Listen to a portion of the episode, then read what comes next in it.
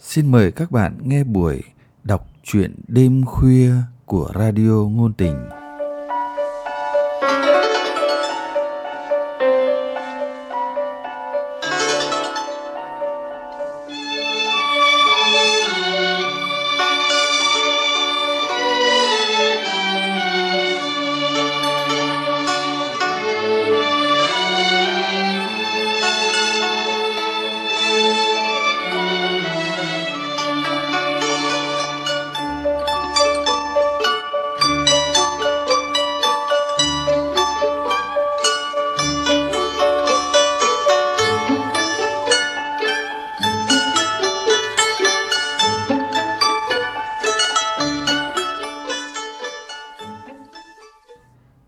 Các bạn thân mến, trong chương trình đọc truyện đêm khuya hôm nay, xin mời các bạn nghe truyện ngắn Bởi vì tôi là đàn bà của nhà văn Võ Hùng Thu với giọng đọc Lâm Ngạn.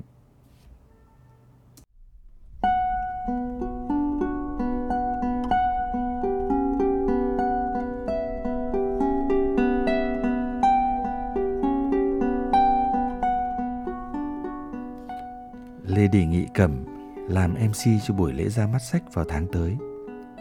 Rồi hẹn hôm nào về Việt Nam, hai đứa nhất định phải qua ngõ chợ Đồng Xuân, ăn cho thỏa những món ngon của Hà Nội 36 phố phường.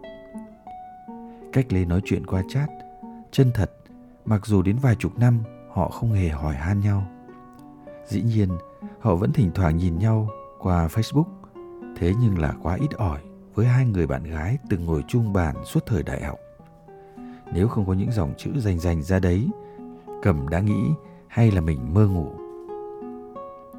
Lê về thật, Cẩm cũng sẵn sàng tinh thần làm tour guide nên khá bất ngờ khi nhận lời mời đến nhà cô ấy dự tiệc tối. Cẩm xin nghỉ cả buổi chiều. Cô Tiêu đến hơn 3 giờ đồng hồ ở một spa. Trong lúc mặc lại váy áo, cô hài lòng với khuôn mặt nhẹ nhõm, sáng bừng, phản chiếu qua tấm gương lớn. Bẩm sinh cô là người nhỏ da, đôi má dễ ửng hồng. Bất chấp tuổi 40 đã qua một vài năm, cái 17 đang đập trong lồng ngực đàn bà 40 cộng. Đúng ra là U50. Tuổi các bà mẹ ngày xưa chuẩn bị lên lão.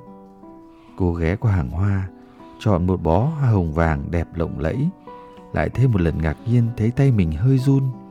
Cầm nhắm mắt, thở sâu vài nhịp, theo đúng kiểu dân tập yoga dần thấy bình tĩnh trở lại.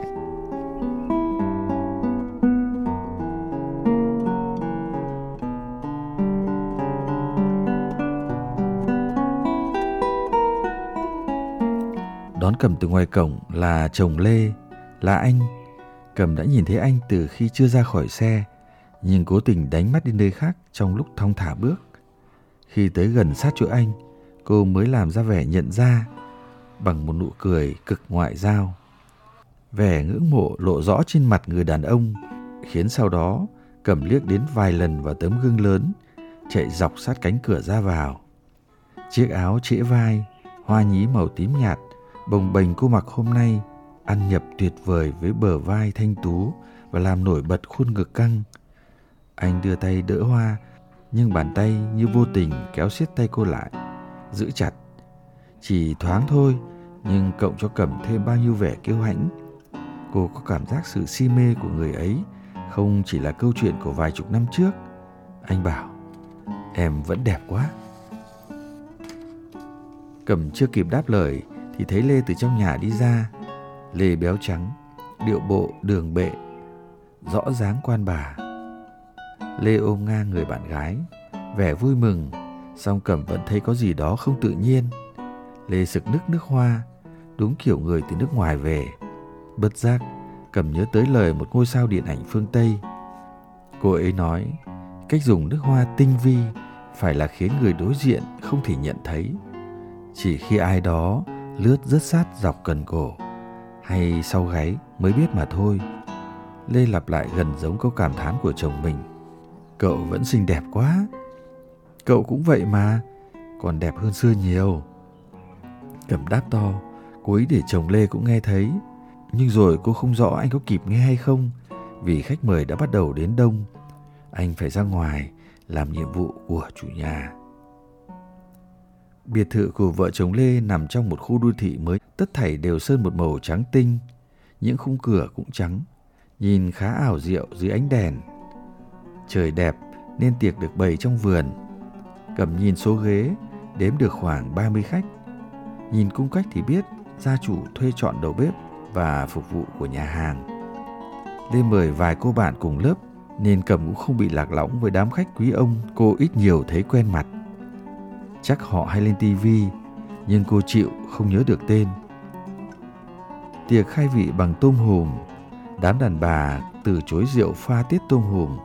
Họ khoái món gỏi tôm mà thôi, cầm thành thạo cuộn lát tôm hùm thái mỏng cho một vài lá mưa nho nhỏ cùng với ớt tươi, gừng non thái chỉ. Không quên kèm thêm một dọc hành củ trắng.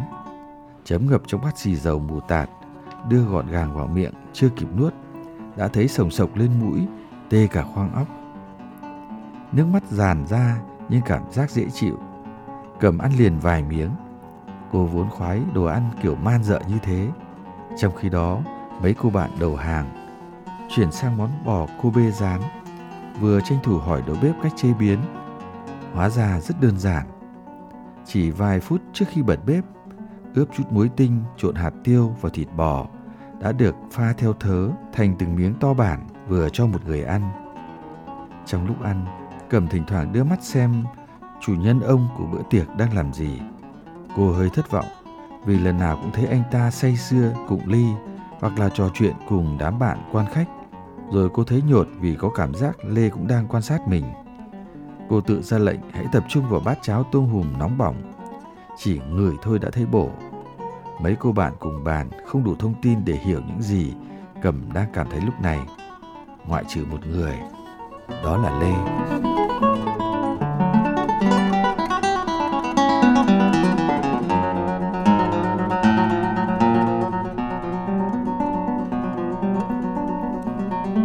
Quay lại đây với em.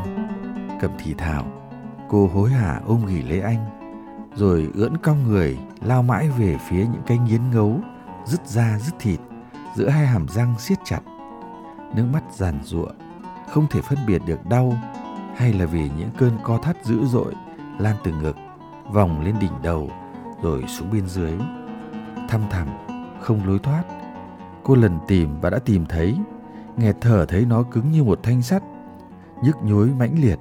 Cô áp khuôn mặt mình nóng rực vào đó, miệng hoa nóng bỏng, mê cuồng, trầm bập. Không biết bao nhiêu thời gian đã trôi qua, cô chợt thấy tay mình vòng ôm giết ngang hông anh. Bụng cô áp sát khuôn mặt anh và cặp môi dày đang ráo giết chia tách phần thân thể ướt át, nóng bỏng. Cơn co thắt ập đến, khiến thân dưới của cô giật lên dữ dội, nhưng không thể dừng lại. Cẩm nằm run rẩy mãi mấy lần được điện thoại trong ngăn kéo đầu giường. Hóa ra mới gần 3 giờ sáng. Cô lần tay xuống bên dưới, giấc mơ ướt vẫn còn nguyên dấu vết.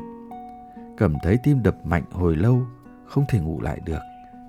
Cô tự cắt nghĩa được giấc mơ. Cuộc gặp tối qua đã làm bung ra ẩn ức bao năm của cô. Cái siết tay hơi chặt hơn một cái bắt tay ngoại giao, khiến cô nhớ lại nụ hôn dữ dội năm nào, mặc dù là cưỡng hôn.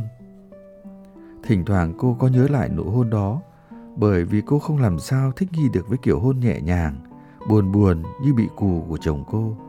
Mà hẳn hoi là cô yêu người mình đã lấy làm chồng. Mà hiển nhiên là cô lại không yêu anh ta. Cái người đã một lần duy nhất cưỡng hôn cô, rồi ngậm ngùi hiểu ra là anh ta không được yêu khi mỗi lần qua thăm cô thì đều được gặp bạn gái cô, Lê đấy. Cô ấy ban đầu là bia đỡ đạn tình, Thế rồi họ thành đôi và sau đó là sự nghiệp của anh. Một nhà ngoại giao lên như diều gặp gió. Lê theo chồng đi khắp mọi nơi và bây giờ trở thành quý bà. Thế quái nào mà mình lại đánh đồng nụ hôn đau hơn hai chục năm trước thành một dũng sĩ bên gối, cầm không ngừng tra vấn bản thân. Phải chăng vì bao năm nay cô vốn không thể hài lòng với người đàn ông cấp độ 3 là cô thầm đánh giá chồng mình như vậy theo thang bậc của các nhà tình dục học thế giới. Độ 1 là đậu hũ, độ 2 là quả chuối bóc vỏ, độ 3 quả chuối nguyên vỏ, độ 4 quả dưa chuột. Cô hầu như không có cảm giác mãnh liệt với người độ 3 rồi cô hiểu tình yêu và những cuộc yêu xé da xé thịt nhiều khi chẳng có chút liên quan. Tình dục làm tình yêu ngượng cả mặt vì thế.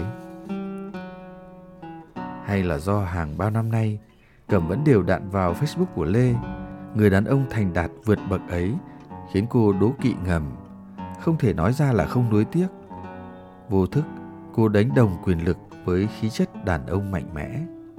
Thành thật với bản thân, Cẩm hơn một lần ước mình được đúng vị trí của Lê. Chắc bởi vì Cẩm là đàn bà.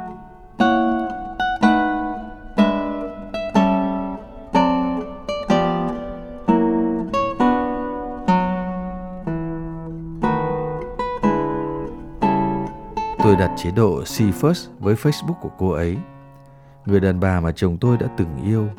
Cô ấy chắc là không biết tôi giáo giết vào nhà của mình mỗi ngày nhiều lần. Dù hễ cô ấy đưa gì lên là tôi cũng đọc được ngay.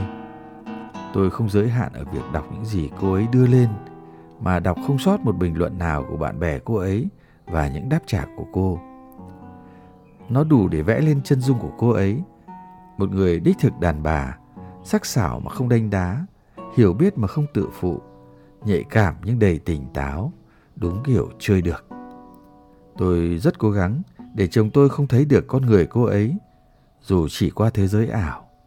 Dù với tính chất của công việc mình, anh hoàn toàn cự tuyệt với mạng xã hội phổ cập nhất hành tinh này.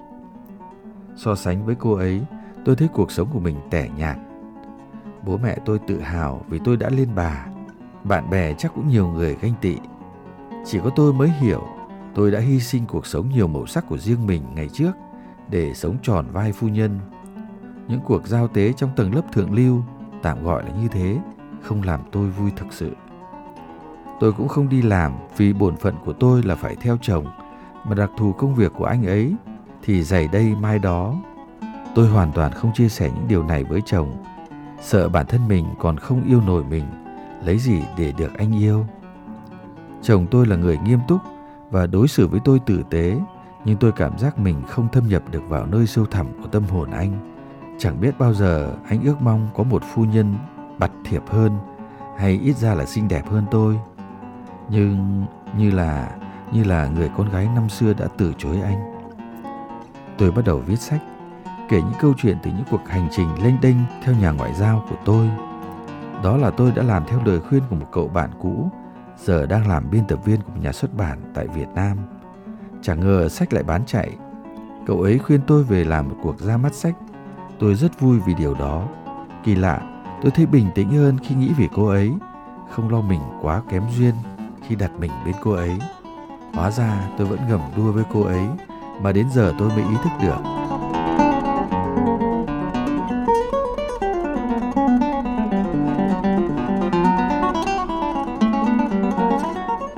tôi quyết định thử thách bản thân bằng cách mời cô ấy làm MC lễ ra mắt sách. Sự nhận lời quá dễ dàng của cô ấy khiến tôi hơi hững hụt. Chắc chỉ có mình tôi đau đáu về cô ta. Tôi quyết định thử thách tình yêu bằng cách mời cô ấy qua nhà dự tiệc. Trong một buổi tối, tôi lần lượt qua các cảm giác ân hận rồi lại nhẹ nhõm với phép tính liều của mình. Những sao xuyến nơi anh ấy và cô ấy có khi chỉ là những vòng xoáy nhẹ của viên sỏi ném xuống mặt hồ phẳng lặng. Tôi phần nào yên tâm, nhưng trong cái kén bình yên của đời mình, đôi khi tôi vẫn muốn được sống cuộc đời rực rỡ như cô ấy, bởi vì tôi là đàn bà.